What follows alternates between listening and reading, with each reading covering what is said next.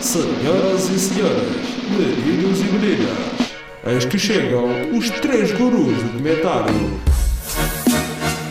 É o nosso ritual. Três amigos à conversa, uma vez por semana. Vai para o ar o ritual. Um grande olá a todos, o meu nome é Gonçalo Barão e hoje dou-vos as boas-vindas ao Ritual. Para quem não sabe, ou para os mais desatentos, este é um podcast que junta três camaradas no estúdio focados na desconstrução da atualidade. Sendo eu um dos camaradas, resta-me apresentar aqui o Zé, que está ao meu lado esquerdo nesta câmara, Boas. e o Tiago, que está ali na outra câmara, mas não está sozinho, está connosco na mesma. Tudo bem? Está tudo bem? Ainda bem. Posto isto, é relevante dizer que estamos acompanhados de um convidado que vem acalmar ou desencantar a família ritual. Vou pedir então ao Zé para nos dar algumas pistas de quem é que será este nosso convidado de hoje. É verdade, Barão. Hoje temos um convidado muito especial. Estamos na presença de um senhor de 46 anos que nasceu em ano de Revolução, é verdade, em 1974. Estreou-se na RTP com a Revolta dos Pastéis de Nata e continuou a sua saga pela SIC Radical com sketches humorísticos no programa Vai Tudo Abaixo. Por essa altura, formou uma banda de wartime rock and roll, os Kalashnikov, e protagonizou momentos hilariantes e revolucionários juntamente com o seu irmão Vasco Duarte fez os Homens da Luta. Mais recentemente, tornou-se popular nas redes sociais com a música Sal Grosso. Para quem ainda não percebeu, estamos na presença de Nuno Duarte, mais conhecido por Tio Gel. Tio, seja bem-vindo ao ritual. Como é que é, camaradas? Os camaradas da UAL. Como é que é, pessoal? Está tudo bem. Tio, como já vimos e também já foi falado, nasceu em ano de Revolução, em 1974, e 14 anos depois ganhou a alcunha de Gel, pelo que sabemos devido à crista que usava com sabão azul e branco. Este foi o auge da sua carreira, tio. Foi aos 14 anos. Foi. A partir daí foi sempre a descer. A partir daí, 14 Sempre a descer, então, em que Foi medida? sempre a descer e continua a descer. Descer. A descer é há menos esforço. A descer, estás a ver? Só deixar de subir. Custa menos a descer. Muito menos. Mas, ou seja, ainda hoje usa o sabão azul e branco ou, ou teve de eh, se remeter ao poder do gel? Não, agora o- uh, hoje em dia eu uso, uso cera.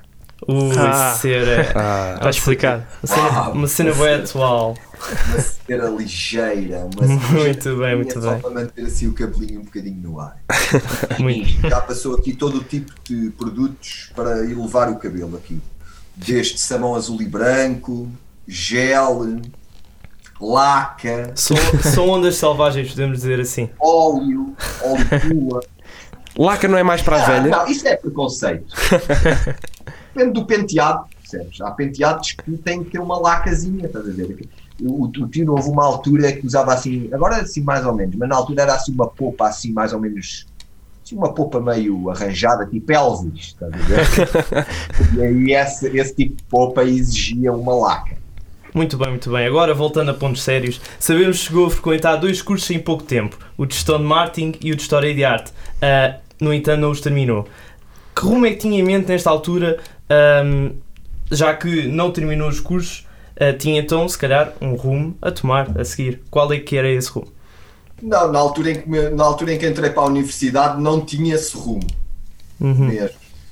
Uh, eu entrei para a universidade com 17 anos uh, e, e na altura o curso para onde eu fui, que era gestão de marketing, ali a palavra marketing de, de uma certa maneira iludiu-me, porque eu ia à procura de algo mais criativo. Uhum. Algo mais ligado tipo à publicidade, talvez. Pronto, aquelas ideias de quando se tem 17 anos e nunca se foi realmente uh, educado, tanto na escola como em casa, como eu não fui para tipo, procurar o que é uma vocação, né? aquilo é o inscreve-te em uma coisa que depois dê-te alguma saída, né? era essa a preocupação. E então assim fui, mas depois cedo percebi que, que não era para mim. E depois isso coincidiu, eu saí da, da faculdade, comecei a trabalhar à noite, em, em, em bares primeiro e discotecas, etc. E depois é que veio a representação. Comecei a fazer teatro. Ah, e só depois, passado uns anos, passado se calhar aí 5 ou 6 anos, é que me voltei a inscrever em História da Arte aqui ali na, na Universidade de Letras de Lisboa. Mas nessa altura já estava a trabalhar bastante. Na altura estava, eh, trabalhava num programa de televisão que era hum, Contra-Informação. Não sei se vocês se lembram.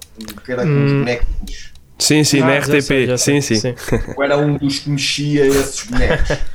E na altura, como já estava a trabalhar tipo todos os dias, pá, já não conseguia conciliar. Mas tive pena desse curso de História da Arte, porque estava a gostar dele. Muito bem, muito bem. E, e essa passagem desse humor, como já vimos do contra-informação, ah, para um humor um pouco mais corrosivo, ah, se nos permite o termo, ah, e vou pegar então numa pergunta de um dos nossos seguidores, para quem ainda não nos segue no Instagram, Ritual Pontual. Ah, o Walter Julião pergunta então se sente saudades do Vai Tudo Abaixo. E para quem não sabe, passo a explicar, era um programa de comédia onde o tio dava a conhecer algumas das personagens, como o Carlinhos, o machista gay, ou Vanderlei, o brasileiro xenófobo. Ainda se lembra? Lembro, então não lembro, lembro muito bem. Olha, ali atrás, estás a ver? Estás a ver ali atrás? Sim. Ali aquelas cassetes todas e tal, isso é todo o arquivo dessa altura. E essa Ah. é parte dele. Outra, outra parte está ali atrás daquela porta num- numa outra sala que eu habitei. Ah, sim, lembro, lembro muito bem, mas não tenho saudades.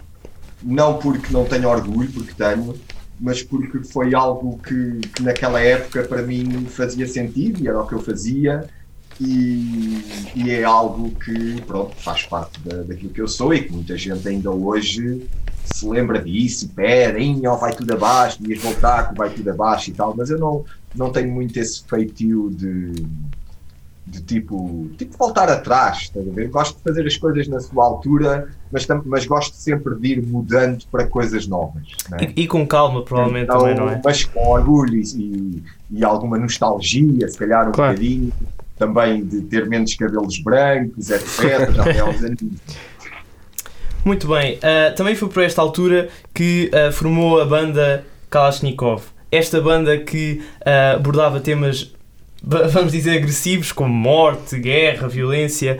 Ah, os Kalashnikov queriam passar uma mensagem anti-guerra ou foi só para picar os gatos fedorentos? Não, aquilo. ah, os Kalashnikov surgiram ainda na Revolta dos Pastéis de Nata. Uhum. que era um programa onde, onde eu tive na RTP2. E, e a ideia era, hum, era fazer uma, um- uma banda irónica, não é? Ou seja, uma banda que não existe, que era uma banda fi- eh, fictícia, mas que realmente tínhamos músicas e, e lançámos um disco e demos muitos concertos.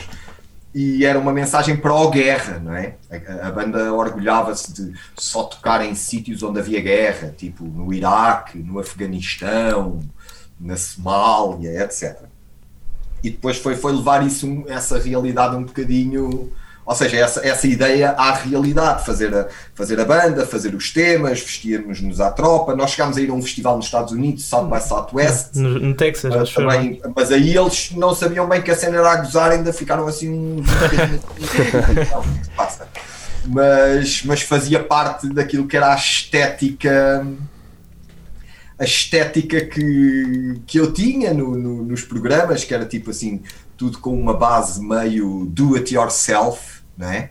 Ah, de- nunca com grandes meios de produção, nem, nem, nem fazia sentido para o que nós fazíamos, era tudo com uma estética muito crua, mas com uma energia sempre em níveis elevados, era essa a pica. Era uma rocalhada. Se fosses transpor para a música, seria uma rocalhada. Também lhe pergunto eu, por volta dessa altura protagonizou um dueto cómico que toda a gente mais ou menos eh, se deve recordar. Eu acho que os meus colegas também, também se vão lembrar. Juntamente com o seu irmão Vasco Duarte, com os Homens da Luta. Como é que o tio se sentiu ao ser eliminado no Festival RTP da Canção em 2010, alegadamente por não ter cumprido as regras? Não, foi, foi. Senti-me mal porque foi, foi culpa minha. Senti-me mal porque foi culpa minha. Porque ah, nós inscrevemos em 2010, nós tínhamos lançado um álbum, em 2009, 2010, Os Homens da Luta, ah, que era outro sketch que nasceu ali na SIC Radical, mas depois nós transformámos aquilo numa banda de música e, e depois no ano a seguir viemos a ganhar o Festival da Canção. Mas eu na altura inscrevi a música, mas não li os regulamentos. Clássico. E então escrevi a música e aquilo. Ah, ah, as músicas eram selecionadas, tipo, imagina, 24 músicas, não é? Essas músicas iam para, um, para o site da RTP, as 12 músicas mais votadas pelo público na internet iam à final, ok? E nós, no fim dessa votação online, estamos em primeiro. gente éramos fortes na, no Facebook, nas redes sociais, já na altura, uh, e então estávamos em primeiro. Epá, mas depois alguém foi buscar uma gravação de nós a tocarmos essa música ao vivo. E os regulamentos diziam que a música tinha que ser um original, nunca podia ter sido tocada em lado nenhum, nem podia estar editada nem nada. Eu assim, olha, pronto, já fomos. e então fomos desqualificados, com razão, não é? Mas ficou aquele, aquela ideia de não, mas para o ano vamos voltar. Para o ano vamos voltar, e assim fizemos, com uma música totalmente original, etc. E, e assim foi. Mas por acaso, depois, no, no ano seguinte, houve uma cena que a gente teve um, um, concerto no fim de ano, 2010 para 2011, no Pachado Ofir, e já tínhamos uma música pronta para o festival e decidimos tocá-la ao vivo, só ali para experimentar. Mas depois no fim vimos que houve pessoal que filmou. Na altura não era assim tão comum, há, há 10 anos, uh, as câmaras nos telemóveis, mas já houve, uh, havia alguém que já tinha e filmou. E a gente, pá, já nos lixaram. E então fizemos à pressa outra música, logo no dia a seguir, foi a música que ganhou, que é o A Luta é a Alegria. um ano depois, tal, tal e qual como o tio disse, levaram Portugal à Eurovisão uh, na Alemanha e venceram, com uma grande ajuda do público. Na Alemanha, vencemos cá em Portugal. É cá em Portugal, exatamente. Ficámos em penúltimo. Exatamente. Foi. Ou seja, venceram em Portugal. Foi, foi, aqui, foi aqui um lapso. Aqui Ou seja, um lapso. venceram em Portugal, o que levou ao caminho de irem uh, à Eurovisão naquele ano na Alemanha. Assim é que é, uma pequena correção Exato, aqui. É, lá está. E venceram em Portugal com uma grande ajuda do público. Contudo, Contudo, nem todos festejaram a vitória. Miguel Sousa Tavares considerou, os, considerou uh, os homens da luta os apoiantes da demagogia. Qual foi a vossa reação com esse comentário do Miguel Sousa Tavares? Epá, na altura a gente fizemos logo uma música a usar com da Tavares. Aquilo ali, os homens da luta, aquilo da cantiga era uma arma, literalmente. Estás a perceber? Aquilo que a gente tinha que fazer, fazia em música.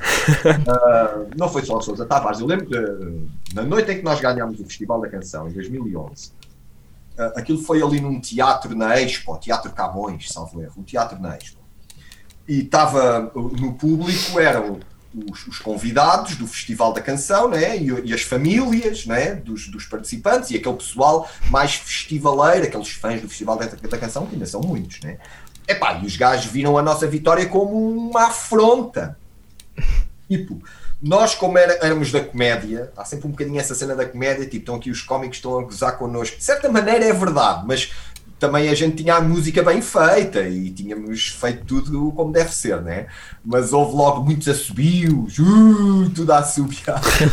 e nós com a taça na mão, estás a ver? Tipo, pá, mesmo uma cena, tipo assim, muito engraçada, mano. Eu ri muito, estás a ver? E quanto mais eles assobiavam, mais eu me ri. Então, esses comentários mais críticos era a vossa gasolina, por assim dizer. Era, era, então. Aquilo era, ou seja, era sinal que pá, estávamos ali a mexer, não é? Os homens da luta tinham essa particularidade. A gente mexia com as emoções, né? ou, gostava, ou se gostava ou se odiava, mas havia sempre assim uma, umas emoções à flor da pele.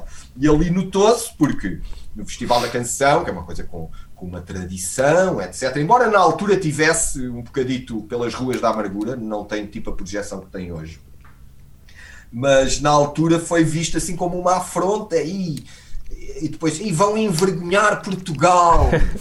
Quer dizer, Portugal estava nessa altura na bancarrota. Estávamos a pedir dinheiro a toda a gente, mas nós é que íamos envergonhar Portugal. São uma, foi, umas contradições. São, são, são, recordações que eu guardo com, no, num lugar agradável aqui do meu coração, sabes? E que ainda hoje, quando me lembro delas, me fazem rir e acho que isso é que é o melhor que se leva disto.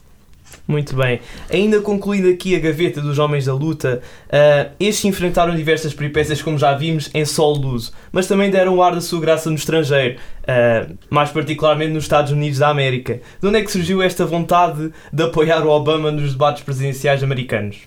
Olha, uh, isso começou porque em 2008 Uh, nós, eu, eu no, houve uma noite que cheguei a casa depois de uma noitada e tinha estado a falar com uns amigos músicos de, de um festival que é o South by Southwest. Uhum. Isto, no, isto aí no, no fim de 2007. Aí. Epá, e aquilo é um festival onde te, te, inscreves, pagam bandas de todo o mundo, e aquilo é uma cidade que é Austin, no Texas, que é o maior festival de música de rock do mundo. E eu inscrevi e os Kalashnikov foram aceitos. pagaram-nos as viagens e tal, e nós fomos tocar ao Texas, Uhum. ao South by Southwest. Uh, pá, só para tu veres, nesse ano tocou lá Motorhead, Moby, Pharrell, pá, Grandes nomes. estás a ver? Mesmo uma, uma cena mesmo à série. E a gente tivemos lá uma semana e, epá, e eu curti bué e aí deu a ideia e era fixe a gente poder vir aqui fazer uma série toda do Vai Tudo Abaixo, passarmos aqui uma série de meses e, e fazermos isso. Ideia essa ideia assim radical e eles gostaram da ideia e isso, nós chegámos lá na altura em tipo outubro, para aí, 2008 que pá, estava a ser a campanha do Obama Uhum. depois foi em novembro as eleições e nós estávamos Sim, sim. lá e nós, como tínhamos vários personagens no Vai Tudo Abaixo, uns deles eram os Homens da Luta, e então nós decidimos que ali naquela série de, do Vai Tudo Abaixo na América, os Homens da Luta iam estar a apoiar o Obama. Então contatámos com um gajo do Partido Democrata, uma, uma secção jovem em Nova York do Partido Democrata, apresentámos aos gajos, dissemos isto, os gajos curtiram a cena e eles andavam a fazer campanha tipo nos estados ao lado, Pensilvânia, Virgínia, não sei o quê.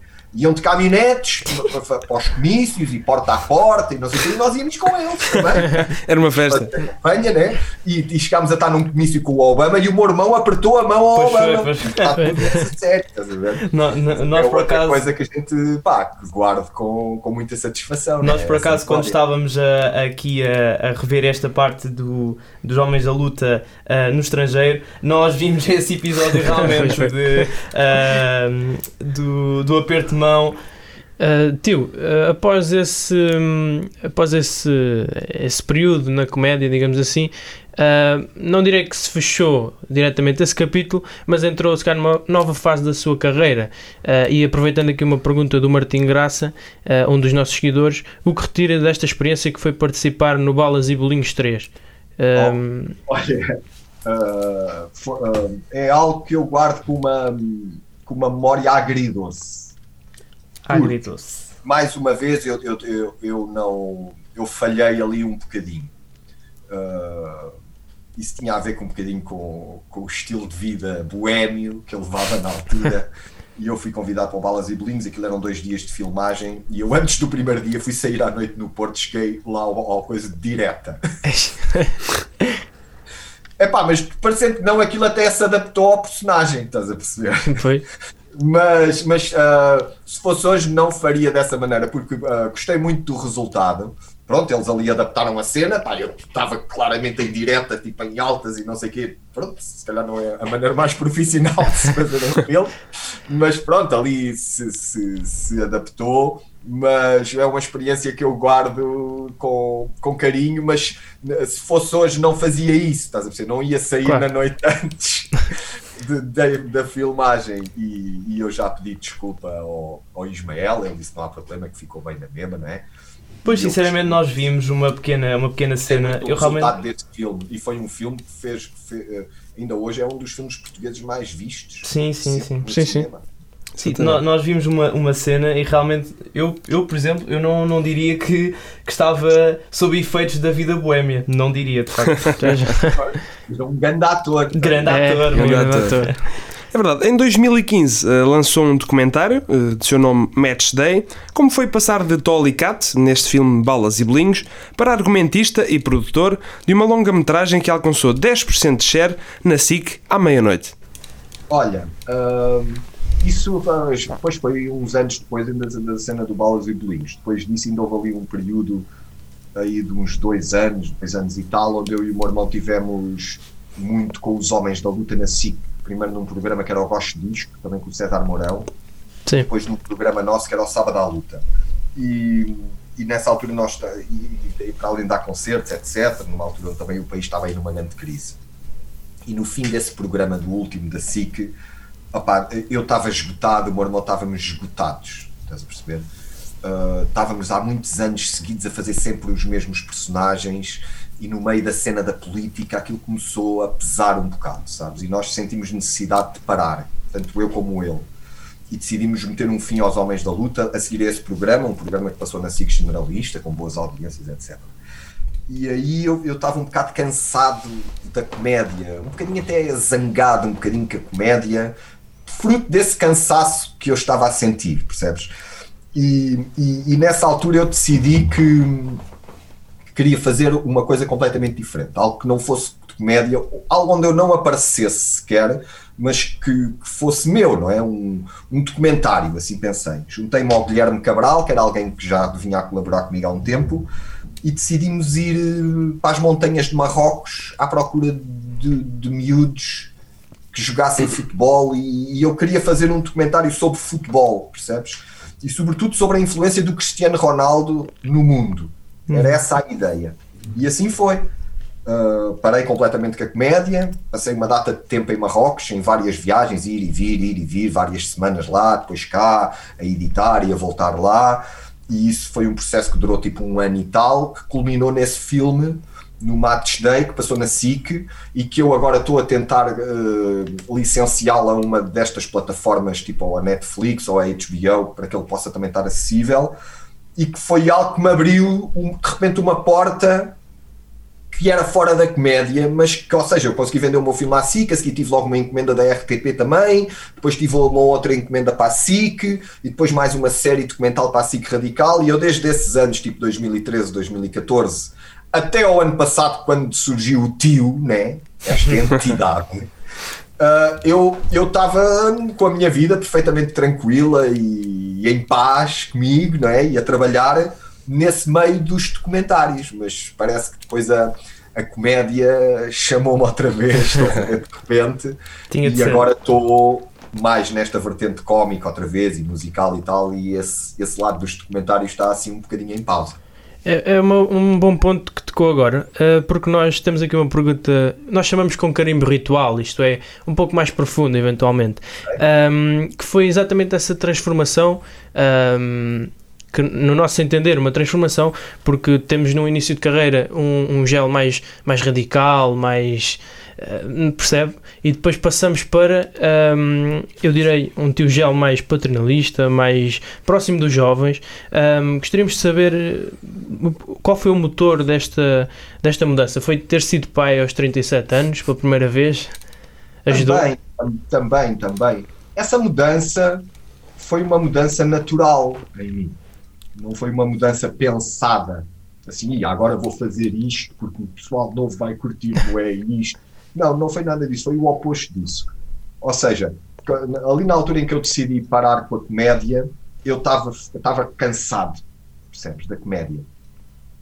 E o, e o ter conseguido uh, fazer a minha vida numa outra área sem precisar de fazer disso deu-me um grande bem-estar. Ao mesmo tempo, eu continuava de uma certa maneira ligado à comédia, porque eu faço a curadoria, por exemplo, do palco de comédia do Nós Alive, também do Sol da Caparica. Portanto, em termos de produção, eu continuava ligado e a, e a trabalhar, mas não aparecia, sabes? E, e naturalmente, ah, ou seja, ah, a pouco, pouco, pouco a pouco, eu fui, fui, fui, fui estando mais melhor comigo. Não que eu não tivesse, mas na altura eh, eu se calhar tinha mais revolta em mim, havia uma energia em mim mais, se calhar, mais competitiva, mais mais agressiva, não, não, não agressiva na violência, mas na, na maneira como encarava o trabalho, ah, a, a natureza dos sketches que eu fazia, a cena de estar sempre a testar os limites, ir para a rua. E eu, isso, quando, quando fechei ali os Homens da Luta, fechou-se um bocado esse capítulo em mim. E agora, quando se abriu novamente, eh, este, este personagem do tio transparece um pouco algo que eu vivo na minha vida. Que eu estou num momento bom da minha vida. Tenho 46 anos, tenho orgulho de muitas coisas que eu, que eu já fiz, tenho independência financeira, que também é muito importante Claro. tenho uma família que eu gosto e então isso de uma certa maneira trouxe assim o tio que não é não sou bem eu mas que é um personagem que exige de mim um- um- algo que, que me faz bem que é assim o que o tio exige de mim este personagem do Sal Grosso é que eu esteja bem disposto. Sabes? E isso Sim. ne- nesta altura da vida sabe-me bué bem sabes Uh, porque quando era com os homens da luta, não é que não estivesse bem disposto, mas havia sempre, ou com os Kalashnikov, ou o Russo Ré, havia sempre um tipo de energia O contexto que- é isso pedia, não é? que é mais cansativa, sabes? Não quer dizer que o tio não seja cansativo, não é isso. mas, mas é, é diferente aquela matéria-prima onde tu mexes, sabes? E, e nesta altura da minha vida tenho sabido bem este género de comeback, não é? Uh, pá, eu tenho, tenho, tenho prazer, alegria, uh, tipo miúdos, pá, eu estou a falar de miúdos de 5, 6 anos, 7 anos, vêm e os pais, e o meu filho adora o sal grosso e tal. E eles não conhecem os homens da luta nem nada, estás a perceber? Eles gostam disto, estás a ver? E isto sabe-me bem, dá-me dá prazer ter conseguido fazer este, este ciclo, sabes? Sim. Muito bem, remetendo então agora aqui para uh, esta música ou paródia fenomenal que foi o Sal Grosso, que deixou muita gente agarrada uh, a este vídeo. Um, este, isto surge depois de, de, também vários vídeos que o, o Gel já fazia uh, em âmbito de YouTube. Um, mas no programa 5 para a meia-noite da RTP1, o Gel descreve o sal grosso como sendo emoção, alegria, entusiasmo, paixão, ou seja, uh, não serão estes fatores mais do que necessários nesta fase da vida? Não terão sido estes então um, uh, os termos que tenho usado para algo que nós precisávamos agora nesta fase? Sim, sim, sim, sim. sim. O, sal, o sal grosso é uma expressão que vem já desde o Carlinhos do machista gay. comecei a usar esta expressão em 2007, 2008, para aí. E era, era dito uh, quase como um género de, de metáfora sexual. Hum, tens tanto sal E foi alguma expressão que, que, que, que, eu, que eu adaptei para alturas da minha vida. Um gajo sempre dizia o sal grosso. Pronto. E depois, quando eu comecei a fazer este personagem, começou a haver muito uma confusão de o sal grosso é a droga. Uhum, pois sal grosso é droga, sal grosso é isto, sal grosso é aquilo. E eu decidi, como não é verdade, até podia ser e eu até podia ter não dito nada e tal, mas não é, de facto. Embora seja parecido, mas não é. Uh, e então eu decidi que, que, já que o personagem estava a ter tanta, tanto feedback, eu devia clarificar isso. Uhum. Uh, eu, devia, eu devia definir o que era o sal grosso para que não houvesse dúvidas, né? para que, que, fosse algo positivo, algo que funcionasse quase como o, o nirvana deste personagem, que é alegria, boa disposição, tolerância, uh, gostar de viver, dançar, cantar. E então foi assim que eu comecei a construir um bocadinho o personagem, depois dele ter surgido, né? Comecei a definir, ok, este personagem vai ser assim, vai ser boa disposição, vai dar dicas, vai dar conselhos, a onda do cagar e andar, a dica do tem cuidado, não ligues muito àqueles que não gostam de ti, Aos não sejas a más energias. É um bocadinho essa onda que o tio surfa, né? E como é sair à rua enquanto tio gel? É diferente dos tempos em que era o gel dos homens da luta? É, é, é, é, é, é, é, é diferente, é diferente é diferente porque uh, eu felizmente sempre. Eu acho que isso em relação aos comediantes é, é quase sempre assim. Tu quando te tornas conhecido publicamente por, por algo ligado ao, ao riso, a, a dares uh, boa disposição às pessoas, normalmente a abordagem na rua é bacana. Estás a ver? E eu, e eu já tinha tido isso na altura então dos Homens da Luta, tinha. Só que na altura dos Homens da Luta, como eles estavam ligados à política, havia um lado mais. Eh, eu não direi mais pesado, mas, mas, mas era um tipo de solidariedade diferente da que eu recebo agora com o tio. Na cena dos Homens da Luta era vai camarada, diz a eles aquilo, força aí, és a nossa voz, esse, esse tipo de cenas, estás a ver? Com o tio, aí ó tio, só quero estar com o tio, estar um bocadinho, e estou com o tio, sal grosso. Ou seja, são energias diferentes, são as duas boas, mas se, se a, a dos Homens da Luta é mais. É, é, mais. Como é que eu tenho a dizer? Engajada em uhum. uma causa, por assim dizer. E o tio é mais a boa disposição pura. Estás a ver? É tio! É festa, né? É alguém que tu estás contente por ver porque representa só boa disposição. Muito bem, essa boa disposição também levou a que recentemente lançasse a música Tô Farto e Covid. Aliás, foi há uns não dias. É, foi... Não é a minha música, a música é uma. É uma, é uma paródia, lá está. Antiga, é, uma é, exatamente, é uma paródia, mas neste caso adequou ao seu estilo, com uma linguagem mais informal e direta. Uh, procurou sensibilizar mais os jovens através do seu humor inato qual é que é então o propósito desta nova música uh, nesta nossa no nova fase? Olha, eu não sou autista em relação ao mundo. Uhum. Uh, às vezes vejo alguns colegas artistas e têm direito a ser de não, eu interessa-me é o que eu sinto e, e, tudo o resto não me interessa. Eu não acho isso possível para mim. Eu penso sempre em, ou seja, isto está alguém a ver. E, e por exemplo, no, neste caso deste personagem que tem muitos fãs miúdos, eu, eu não diria que, que, que me dá quase uma imposição de não, tens que estar a dar dicas. Não, não é isso. Mas se eu puder juntar uma cena divertida a uma dica, isso para mim é o que me satisfaz. Percebes? Eu já tinha feito isso, por exemplo, no Cagar e Andar. Uhum. Que era aquela dica de sobrinhos e sobrinhas, não liguem aos insonsos, quando vos veem bem, tentam mandar-vos abaixo, portanto, cagar e andar neles. E neste Covid foi um bocadinho uma dica de. Opá, um bocadinho contra o discurso negacionista. Uhum. Eu, eu, tentei que, que, nesta música passasse um bocadinho essa mensagem de que pá, temos que nos proteger, e, e eu, se, se, neste personagem, eu tenho conseguido, ou seja, tenho procurado fazer isso, né? ter, ter uma dica bem disposta onde até posso puxar um bocadinho, dar um palavrão ou assim, uma coisa do género, mas ao mesmo tempo dar uma dica bacana. Claro. Se eu vou, pá, não, às vezes é melhor conseguido, outras é pior conseguido, umas às vezes as pessoas gostam mais, outras gostam menos, mas isso faz parte disto. É, vida. Claro. Teu, já estamos a caminhar para o fim, uh, mas não podíamos deixar de uma perguntar. Boa conversa, uma boa conversa. Né? Pois foi, claro. mas não podemos deixar de lhe perguntar, ou não estivéssemos no ritual, se tem algum ritual antes de entrar uh, em palco ou numa gravação. Não, não tenho assim nenhum ritual assim muito preparado, né? Mas eu quando, antes de entrar em palco, uh, gosto sempre de estar uns momentos sozinho.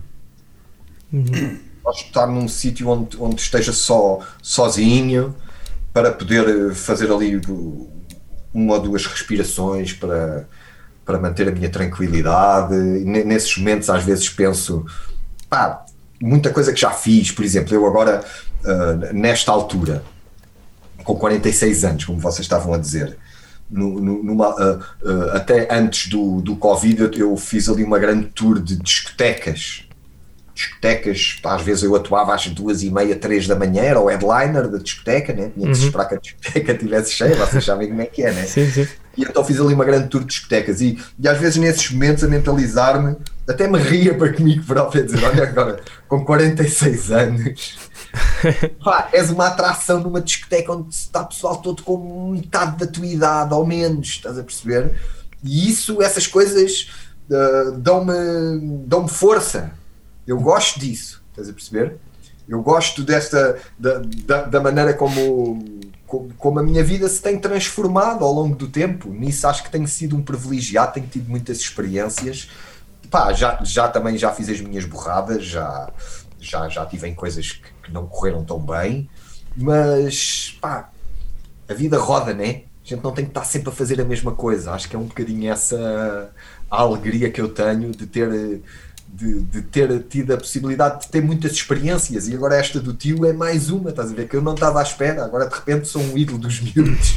Podemos dizer que vou fazer semanas académicas e discotecas e tipo, pá, e tu o pessoal todo a curtir bué e cota, estás a ver? Sim, mas podemos, uma, podemos, acho, podemos, acho que mantém-me o, o meu espírito jovem. Podemos, pois exatamente, eu ia dizer, uh, podemos dizer que o tio Gel ou o Gel, ou o Nuno Duarte, são todos jovens intemporais. Portanto, uh, é, mantém uma. Vou-te vou dizer uma coisa, às vezes penso nisso, né? acho que to todas as pessoas pensam, né? sobretudo à medida que o tempo vai avançando, tu pensas, ok, já tenho esta idade, já passei estas coisas, etc. Mas eu, eu dentro de mim, aquilo que é a minha consciência, não é? aquilo que sou eu, não mudou muito desde o miúdo que eu era, mano. Uhum. Sabes? não mudou. Eu vou-te vou contar uma, uma cena. Eu, quando era miúdo, tinha dois sonhos. Estou a falar de 6, 7, 8 anos. Estás a ver? Uh, um era ser jogador de futebol, que cedo percebi que não ia conseguir. e o outro era ser cantor. O meu pai tinha discos e gostava muito de ouvir música e eu punha mais vezes sozinho no meu quarto a fingir que era o cantor, a, imaginar que era o Mick Jagger ou o Rod Stewart ou os discos que o meu pai tinha, ou o Elton John ou qualquer coisa. Epá, e, e, e, às vezes quando estou nesses backstage de discoteca às três e meia da manhã lembro-me desse miúdo, estás a ver? Que sou eu, que era eu, né? Uhum. E continua a ser e dizer assim, pá, fogo, já viste? Estavas ali no teu quarto com 8 anos e agora tu és, és aquilo, estás a ver? Uhum. E isso acho que é o que, o que mantém com, com uma boa energia, sabes? E, e olhar a vida com não te diria com otimismo, porque eu acho que entre relação ao otimismo e pessimismo não é bem assim, há mais tons de cinzento no meio, não é? Mas com, com uma atitude positiva que podem sempre vir coisas boas que nós não estamos à espera. Muito bem, chegámos aqui a uma boa perspectiva até final. Uh, chegámos então à reta final deste programa, mas ainda temos tempo para ah, fazer aqui um balanço como é que foi o episódio e eu vou pedir para o Zé, que está ao meu lado, fazer esse balanço e uh, partimos depois para as despedidas. Bom, uh, em primeiro lugar, em nome de toda a equipa do Ritual, agradecer a sua presença, não é? Uh, acho que temos um programa Fizemos um programa muito interessante, como o próprio tio disse, um, um programa, uma conversa, uma boa conversa. Uh, tocámos em vários pontos, fizemos uma retrospectiva àquilo que foi a sua carreira um, e, e, deu para perceber, obviamente, uns conhecem-no mais pelos Homens da Luta, outros pelo Tio Gel, mas é uma figura incontornável e, portanto... E sabemos lá nós o que é que ainda está para vir. É, claro, claro, esperamos que sim. um, mas, mas foi, sem dúvida, valeu a pena e, uma vez mais, agradecer-lhe uh, por ter vindo. Obrigado, eu. Foi um prazer falar aqui com vocês. E olha, quando vocês meterem isto no ar, avisem que o tio depois partilha aqui nas páginas. Ah, claro, claro. Tio, só falta dizer uma coisa: uh, é para quem ainda não seguiu e está a ouvir uh, este nosso podcast, siga nas redes sociais, como já foi referido anteriormente, ritual.al. Vou repetir novamente: ritual.al. Estamos no Instagram e brevemente vamos estar no YouTube. Muito obrigado, tio. Este foi o Ritual. Tchau, pessoal. Senhoras e senhores, meninos e meninas, Ritual. Estiveram à conversa Gonçalo Barão, Tiago Paulo e José Silva. Para a semana, renovamos o nosso ritual. Este programa foi gravado nos estúdios da Universidade Autónoma de Lisboa.